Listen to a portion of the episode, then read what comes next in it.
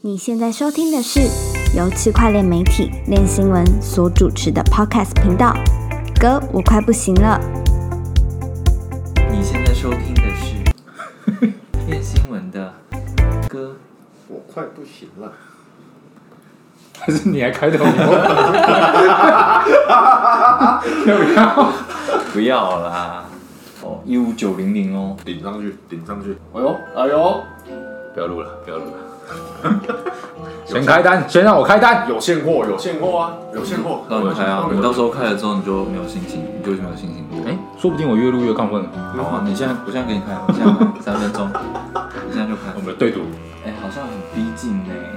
不会啦，那你现在才一万五千九而已，不到两万呐！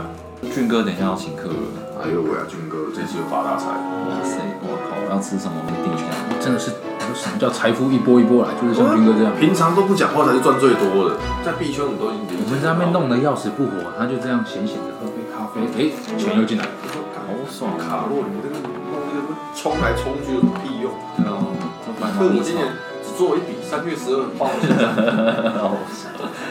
爽弄那么累干嘛？俊哥就屌。军哥就是神，俊哥每次都跟我说，没有，我现在没有什么币，我现在就比特而已吧，比特啊其他比。特成本多少？三千。 Hello，大家好，我是练新闻的 Jeff。我是韦德，我是还在澳丹的老韭菜，奥丹，凹单哦，奥丹，你不是你现在不是获利状态？活力状态，但我川普还在凹啊。哦干，真的要给他去哦，发疯了，还在川普？想不到我还在川 普吧？蛮屌的啊，翻已经有翻盘，哦我隔壁这位已经气喘了，你还在川普？早就已经走了，好不好不？是啊，你转仓又不用钱，当然对啊对啊，他好像也是，那个 FTX 他好像也是被人家抗议说。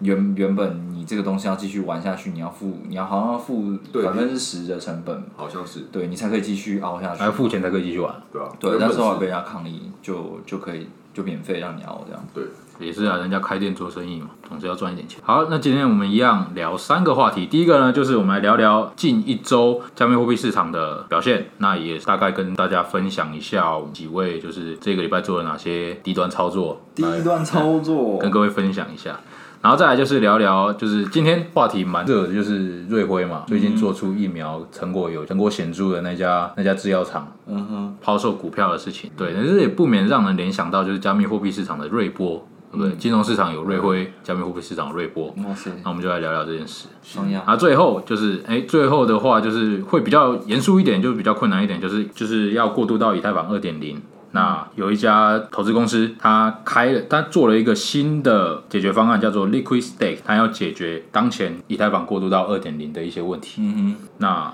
呃，我刚刚稍微回想一下、哦，就是我们上次录 podcast 的时候，好像比特币还在一万四，对，那现在已经要挑战一万六了，现在价格是多少？没错，我们现在就在看快顶过去了，一五九五零吧，对在，九五零那本周这个礼拜就是市场就还蛮热的，尤其主流币嘛，嗯，那山寨币中间有一波很大波，就是整个大家都在疯涨、嗯月底翻要回来乱涨对， ，DeFi 也一度回来，那个 F，F 是说 DeFi 币里面表现最好的。没错，对，那呃，最令人惊讶的是 Coinbase 效应再起，对不对？Coinbase 又宣布上架三个币种 DNT、CVC 跟 Mana。嗯，那尤其是 DNT。DNT 从宣布到涨到最高点，涨了大概八百多帕，嗯，很牛逼，这个真真的不知道在涨什么意思。对，真的很疯狂。DNT 我是二零一七年就认识了这个项目，然后它感觉是要做那种去中心化社群啊、去中心化论坛的东西，然后那那个感觉是一个规模很大的一个一个想法，有点去中心化自治的感觉。可是它一出来，ICO 结束一出来之后，那种币价就是一直跌，一路跌跌跌跌跌到现在。可我真的没有想到说它这次又再出现，然后会造成这么大的一个涨幅，也是蛮奇怪的。蛮奇怪，而且，哎、听说他上他上 Coinbase 是因为他的就是执行长是 Coinbase 的前员工嘛，嗯之前有在 Coinbase 待过，对，所以上要上 Coinbase，如果没有钱，也是要靠点关系。哎，没错， 但是要进 Coinbase 好像没那么容易。对啊。好，那呃，我们录 Pocket 现在的话，比特币跟以太都还在涨，那但是山寨币目前是还还蛮蛮蛮差，表现都还蛮差的。有趋缓，就对是涨一波下来又有趋缓。对对对，目前都在休息的状态。那总体而言，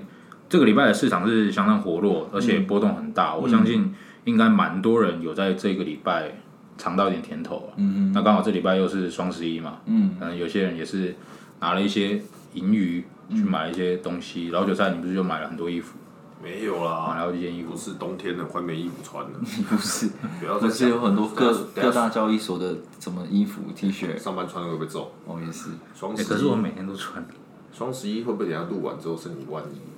嗯，哎，嗯，好没事。不要不要讲这种话，好不好？不好听。好，那接下来都是啊，等 下掉下来，哎掉了，掉二十点而已，大家你不要你不要自己手上没有单就要看空。啊无所谓。好了，那呃，接下来就让大家分享一下这个礼拜在操作的时候遇到哪些事情。基本上大家都有稍微玩一下合约啊，就是行情好的时候嘛，大家想赚多一点，嗯所以都会开个单玩个合约。那我自己是这个礼拜大概十一月九号的时候，我跟老韭菜还有另外一个就还有我们的旧，哎哼，救不了你的救，难受难受， ，You know what time？还有还有就我们三个人就那时候比特币刚要起涨的时候，我们三个人就在讨论说，哎、要不要追，要不要追？然后后来决定了，好进场，我们三个人就都进场。进场之后真的是真的不知道发生什么事情，一进场就开喷，开喷了。啊进场之后大概喷了两二两到三趴我吧记。得我们进去之后直接喷到一万五千八，对对嗯对，想说哎，我要要继续上，然后就我就很安心的去散步。嗯，哎，怎么过了一下子，打开手机，怎么是我网络坏掉了吗？怎么又回到原点？可是我跟你讲，那个时候那个时候啊，我我要去健，我我去运动，然后开了嘛，我我开二十倍，我不知道你们开几倍，我开二十倍，然后涨了两三趴，然后大概四，反正就是赚个四十几趴嘛，然后大概两百美，哇哇，塞，恭喜谢谢两位学长，我赚了两百美，谢谢谢 好谢爽，啊！结果举个弄弄个哑铃，弄一弄弄一弄，手机再打开，哇靠， 跌下来停损，还好我挂停损，因为它从高点下来跌了六点七六点七趴，那个时候还好挂停损，要不然就从赚两百两百美金变成亏不知道四五百美了吧，那为什么你没想要继续跟下去？有啊，我们跟下去了。哦你跟下去了跟下去了。它跟下去了哦，跟下去，可是它还是赚，就以结果论来讲，它跟下去是赚到，哦，对啊，是这但样我没有，因为它还低阶啊，你们之后还低阶啊，我们比较习惯做低阶的操作了。哦，对对，不管对这是这个我哪一们种低阶，这我们后面可以可以再可以再讨 论看看。对，那这是我我这个礼拜遇到一个让我印象深刻的事情。嗯那接下来换魏的，魏的继上次上个礼拜就是川普合约赔钱之 后，这个礼拜你又做了哪哪些比较特特别操作？对，我发现我现在设定好像是一个喜喜剧角色，还有这个反向指标。我那个川普合约基本上就是一个几乎要归零的状态，然后把它了结掉。头铁嘛，对啊，铁还是还是老韭菜换你来当好了。对，但是反正我平常也是很少在做这种投资操作啊，我都是为了为了写文章，啊 为了牺牲这个哇，用自己的钱来来来做一些测试这样。然后，呃，因为我很少在玩合约，然后最近就有听到一些消息，就是说那个 WiFi 就是 YN 他们可能有一群大佬，就是有看到那个 Sam，就是那个 Alameda 的的王八蛋， 他他他他的地址好像有在有在收一一堆币，然后准备要要做空这样子，然后他们就想要把这个拉盘，然后让 Sam 爆仓。嗯，你你的意思是他在收什么币？呃，他好像是抵抵押了抵押了币，然后有拿了很多的，啊，他你是说他是去那个去中心化借贷平台，然后他去抵押币要借出 WiFi 出来，对对然后再把空做空对这样哦对对，对好好好，对，然后就有很多的这种大户就是就是想要把这个币拉起来嘛，然后让那个 Sam 爆仓这样子。嗯当然是有蛮早的时间就知道这个消息了，但是一直没有关注。可是有一天不知道为什么就心血来潮，就看到这个 WiFi 涨到一万八的时候，没想有，说你不是忘记为什么，是你隔壁跟你讲。对，我就我隔壁也跟我说什么，哎、w i f i 一万一万八嘞，然后我说好可以，然后二十倍开下去，就就岔赛了。舒服了，老 板，就什么？我现在来开单。不开了， 不开开了了。对，所以刚刚那个 Jeff 就是一个赚了两百块的故事，然后我没有，我没有赚， 我到最后是就是因为我我把停利就是调高，然后设到我进场价，对，所以我就是没有赚钱，也没有赔钱，我就出掉了。那那啊你你是我我就总之我就是一个赔了两百多块我就出场的一个状况，但是就是如果我再继续跟下去的话，基本上我应该也是赚钱的啦。但反正就是合约这种东西，我觉得大家还是要多多小心一点。对啊，对啊，对，不要不要随便冲进去 啊！哎、这两百美你这个礼拜一直耿耿于怀，对啊，就没有办法。我就是觉得，因为你一错之后，你就会想说说，干下次会不会再错？会不会是什么事情都错，就会一路错下去这样不子。用担心。第一次怕，第二次就不怕了。两百美而已嘛，又不是没赔过哦也。是康柏合约都赔多少？回生二也是回熟啊我也赔六百美，对啊，哇六百美都赔过，也两是百美的小事。也是。然后老韭菜，你这个礼拜有做了什么特别操作？大部分人都知道我就是只做大饼，不然就是、对大大饼。啊没有大部分人，应该只有我们知道好，也只有你们知道没有，我是说在这边的大部分的人，在座的各位。哦然后大家跟你很熟一样，就是我只做大饼的合约，或者是买一些现货来放。嗯那其实这个月，哎、这个礼拜的大饼合约还算好做一点啊，嗯就是其实一些关键点会用传统的技术分析都可以找得出来，然后嗯只是它会上冲下洗。嗯，那我们之前也讲，就是盯着美元嘛，嗯那所以这个状况下，其实我抱的比较安心啊，就可能很多时候就是多单抱着亏损的状况下去睡觉之类的。哦，但你看到今天，其实它也是突破了前一波的压力点，嗯，要上去的，对啊。哎，我不知道老韭菜最近怎么看呢？因为前阵子其实比特币都跟美股的相关性还蛮高的，反正只要美股期指是涨的，然后美股就会涨，然后比特币就会涨。可是好像最选举近，完之后变的，对对对，选举完之后就不变知，道为什么选举完之后，它有一点跟又跟传统金融的走势有点脱钩，对对对对吧？像今天其实美元是有点涨的，有点往上走的对方今天美式，元结果比特币也跟着在涨，对对啊，呃有点奇怪。对，像今天呃，这个礼拜周一的时候，因为那个那个瑞辉他有疫苗就是成功试验的关系，所以美股大涨嘛，美股好像美股指数好像涨了五趴六趴左结右，果比特币暴跌了，对比特币反而没涨，而且还是跌的，这个就蛮奇怪。但其实我觉得比特币现在有一个还不错的利好，就是前一阵子大家也都知道，很多机构型的投资人一直进来买比特币嘛。嗯，然后我就稍微去做了一下调研，然后访问了一些 OTC 的大佬，就是嗯说这个对、对于比特币未来会不会有影响？假设他们砸盘之类的、啊，嗯但其实他们说这种机构型的投资人，他们比特币要出场的时候，他现在不可能在市场上面砸，对啊，对啊所以他们一定找 OTC 上。对啊那 OTC 上它这个时候通常都会控制一下价格，不会让它砸得太夸张。嗯，对对对，所以我觉得机构型投资人进场对我长期，我之后长期看好比特币啦。哦，对对对，所以我从一开始的只做合约到现在，我开始会买一些现货在手上。可以哦，对啊， OK，那聊完加密货币市场，接下来我们来聊聊传统金融。嗯，传统金融这个礼拜最热门就是这个刚刚有提到的瑞辉制药厂，嗯，他们执行他执行长在这个礼拜一的公司主公司股票涨十五趴的时候，把他把他手上他多年来就是工作赚到分红的股票，嗯，就是全部出售了。对，他好像赚了大概五百六十万美元吧，有些人认为这是他应得的，嗯那公司做赚那么多年的股票是他的，是他应得的。对，那有些人就认为说，哎、你这个现在市场状况那么糟啊，现在股票一涨上来你就全部抛售，你这个对整个市场的信心或者是整个对公司的观感很就是不佳。嗯对啊，对会可能会让投资人会有点恐慌吧。对对对，对啊，但是我觉得我觉得这个蛮有趣的，就是美国的那种周，就是台湾时间周一的呃新闻总是会会发生一个状况，就是因为它是它是一个礼拜刚开始嘛，基本上、呃股市就是没有什么消息，就是就是会投一个。有投一个动作，就是你前面其实没有什么新闻发生，然后就突然会有一种这种呃关于疫苗相关的新闻，然后就会带动股市的涨幅。可是其其实疫苗还没有出来啊，它只是释放一个消试息验说就对是试验试验成成功，对我觉得这个是蛮有趣的一个现象啊啦。但其实我觉得大家别不太需要到过度解读，就是虽然他抛售股票对市场观点不是很好，嗯，但像他们这种执行长之类的高官，嗯，他们收入有一部分都是股票，对那他们本来就会定期出脱，或者是在定定期。应该说固定的价位出脱他们手中的股票，对对。那我有看到一则报道是说，刚好这次涨上来是有嗯达到他们执行长预期中的股价，所以它本来就是会自动出脱，因为对他们这种人在卖股票本来就是得先申报，嗯，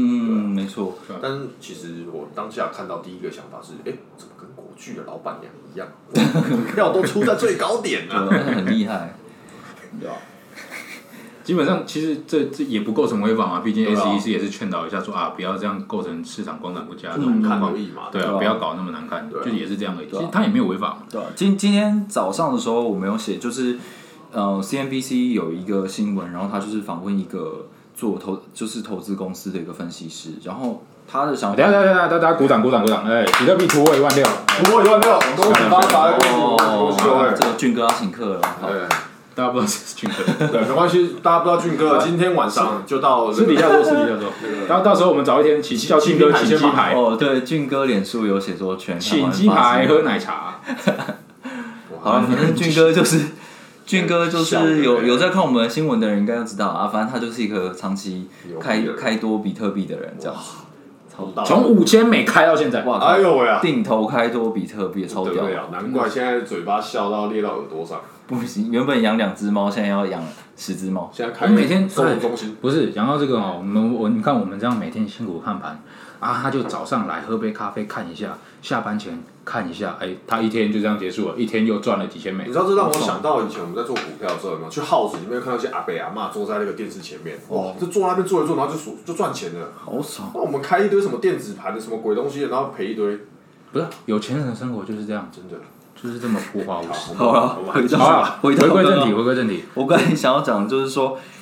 呃，这个瑞辉这个新闻啊，其实有一个分析，就投资公司的分析师说，他觉得这个东西就是资本资本市场的带为社会带来好处的最最佳的范例，这样子。就是有利益驱动它嘛。对啊，对啊，就是有利，当有利的时候，才会有人想要做什么事情啊。像这些私人公司，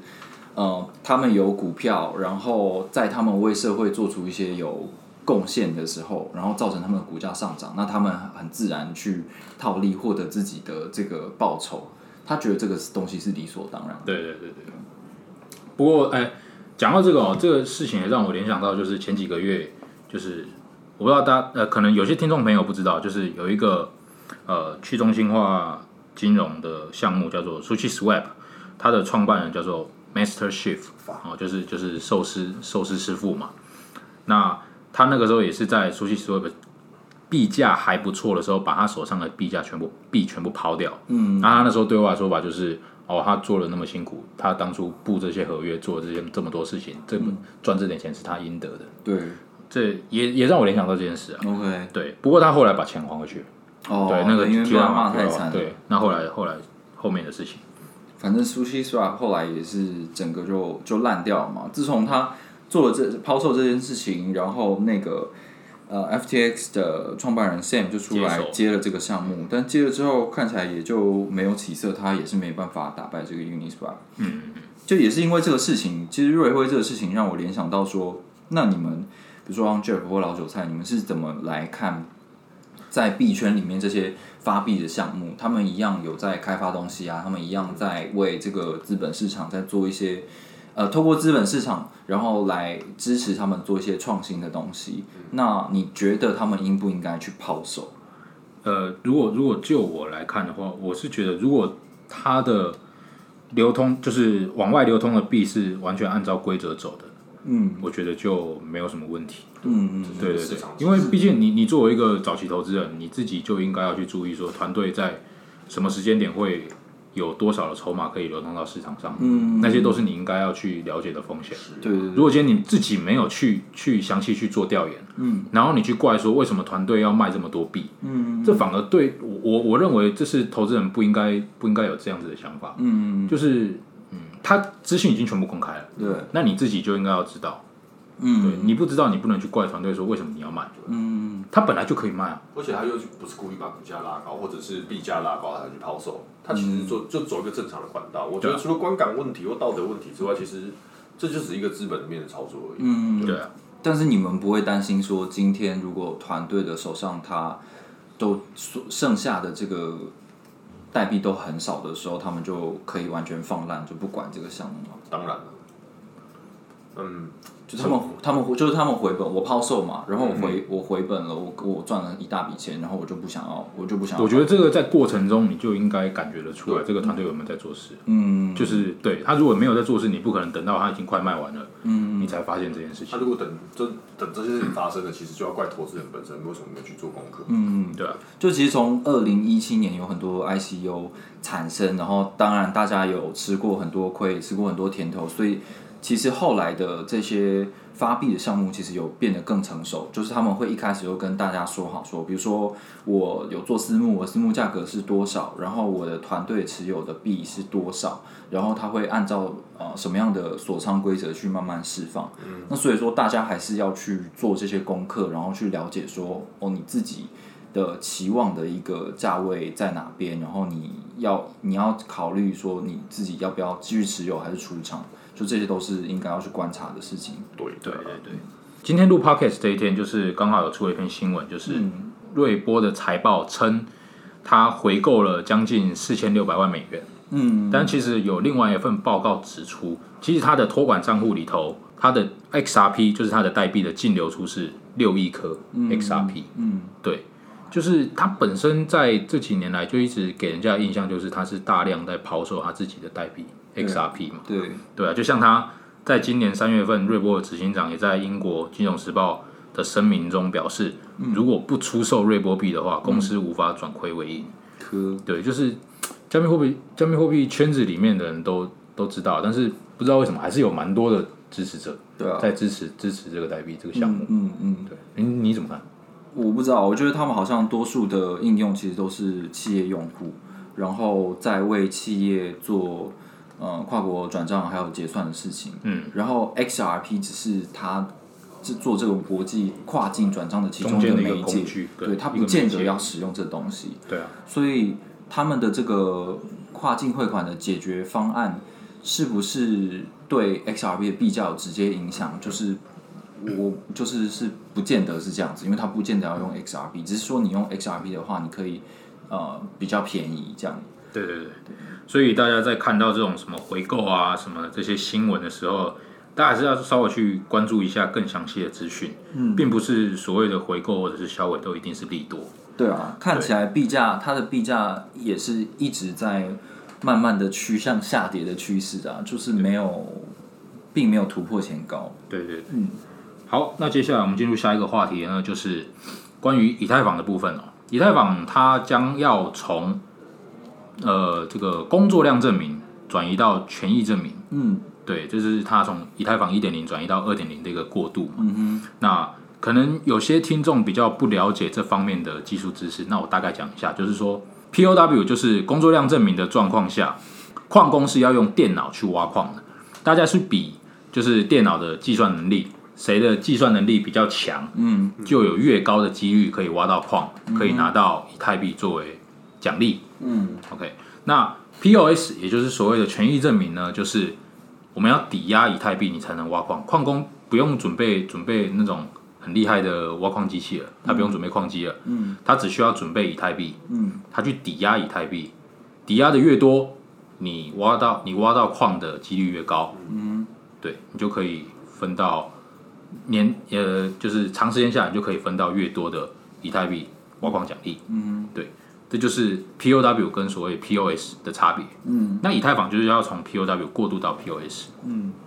那在目前的进度呢，是以太坊必须要它的抵押的那个智能合约里面必须要有五十二万四千多颗的以太，嗯那才会进入 Zero，就是 Phase Zero、嗯，这个阶段才会被激活。嗯、那呃，那个叫做什么？什么 Genius Genius Block？那个中文是嗯创世啊，这世个创世区块才会被激活。嗯但是目前合约里面只有锁定了五万七千多颗，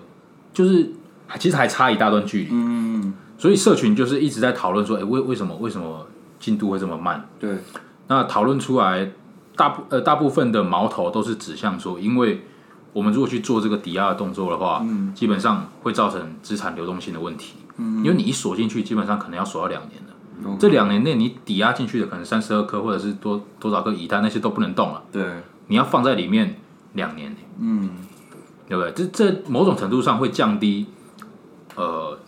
对我们对于我们这种零售投资人去做抵押的一个诱因。嗯嗯对啊，我我可能在这两年内，我必须要耗费很多的，我会浪费很多的机会成本。嗯嗯，对啊，这而且中间的不不确定性太大了，对啊门槛又很高。对啊，而且他现在以以太坊的这种进度来说，他现在跟你预预估两年，搞不好是两年以上。对，可能也不知道什么时候。嗯那昨天的时候，嗯有一家有一家投资公司叫做 Dharma Capital，嗯，对，它宣布了它推出了一个新的解决方案，叫做 Liquid Stake。嗯，那我简单讲一下，它这个 Liquid Stake 解决方案是什么？嗯，其实很简单，就是说，呃，你今天如果是你是零售投资人，嗯，你不想你不想要让你的资产锁在那边，然后造成你闲置资产在那边都不能动，嗯、那你就透过 Liquid Stake、去抵押你的以太，你的以太一样是一样是投入到投入到那个那个叫做那个合约存款合约里面，对你未来你未来两年一样可以分到挖矿奖励，但是多了一个好处是，你这份以太同时也是你的担保品，你可以跟 Liquid Stake 借 USDC 出来，嗯哼，这等于说有有什么样的好处？就是说你虽然抵押了以太币在里面，但是同时你可以借出呃，可能你抵押了 maybe 一百万美金的。价值一百一百万美金的以太在里面，但是你可以跟这个平台借七十万美金，嗯这样一来，你的资产其实你又可以让你去做运用，嗯对，这某方面就提升了这些参与者他的资产的流动性，嗯哼。这就可以解决某某种程度上可以解决问题。那你觉得这个公司要怎么赚钱？它当然是从一般最简单的借贷的的手续费？对手续费上面里面去去做嘛，而且再加上你去跟他借钱要付利息嘛，嗯，那这家公司就是赚那个利息。那你觉对得啊就是这个公司它要做这样子的业务的话，对他自己有什么风险吗？我个人认对，讲到这个就是蛮重要的一个点，就是你想象一下，就是如果你今天你做了这样子的一个业务，嗯，那你做了，那我是我是你的用户嘛，嗯，我透过你抵押三十二颗以太，嗯，那个以太现在价值一百万美金，嗯，我跟你借七十万，我借走之后我不还了，那你是不是清算？你会清算，然后变成那三十二颗以太是你的，嗯，但是现在的状况是，那三十二颗三十二颗以太你现在一样不能动，你一样要等到两年后才能动。嗯哦，如果今天两年后那三十二颗以太跌到剩十万美金，嗯，你就错了。这你是不是要承担这个风险？嗯因为这这两年内你一样不能动啊，那笔资产你一样不能结算，嗯但是我拿你的七十万走，会变成你这家公司亏钱。嗯对，所以社群就在讨论说，哎、我有为什么有公这家公司愿意做这种事情嗯，？对啊，对啊，所以我我自己也不知道，我自己的看法可能是说，这家公司 maybe 他看好以太币的长期发展，啊嗯他认为以太币不会变低，只会越来越高。不然就是炒个知名度。对，而且再来，其实也不会，它本身其实就是蛮大的一家公司，哦对，蛮有他要避险不难啊，说实在，对，，其实它可以做套保啦对他做套保，他是也可以做套啊，只是说这样会变成又是他一笔额外的负担，对不对？他又要分配去资金，分配一笔资金，然后去期货市场上面去做套但。这些前提就是建立在他是看好以太坊的发展上。所以，如对果他是真的看好以太坊发展，我觉得他前期做这些部署反倒是蛮合理的。对对对但如果他今天要做借贷，借贷就是我要我要先发一笔钱出去，然后我的我的回报除了手续费以外，其他的我要在两年后我才怎么回我才报看得利到利息嘛？呃对啊对啊，利息收益啊。对啊，就是对这个公司来说，它的出去的资金压力也蛮大的。对啊，所以所以今天做做这件事情的是一家投资公司，嗯，有钱嘛，他都叫他都叫 capital 了，好好 capital 还不有钱就掉对不对？好啊，现在一对啊万，反正一万一千，一万一千五，哎呦喂啊！一万一什么万一万一千五，你疯了是不是一啊万？六千一百，好啊，我刚刚要开多单不给我开，是吗？好了也，有现货啊，回归正题，反正基本上它这个 Liquid Stake，它对用户来讲是没什么问题的。嗯，啊，主要就是说这家公司比较，我自己比较大疑虑就是为什么这家公司愿意做这种事情，要去承担这么大，它要让它的资产资产负债表要去承担这个风险。嗯，对啊，对啊那对用户来讲，你作为一个使用者的话，除了中心化，就是这个解决方案比较中心化以外，嗯，其实确实是一个还不错的不错的解决方案。是的，对，如果对以太坊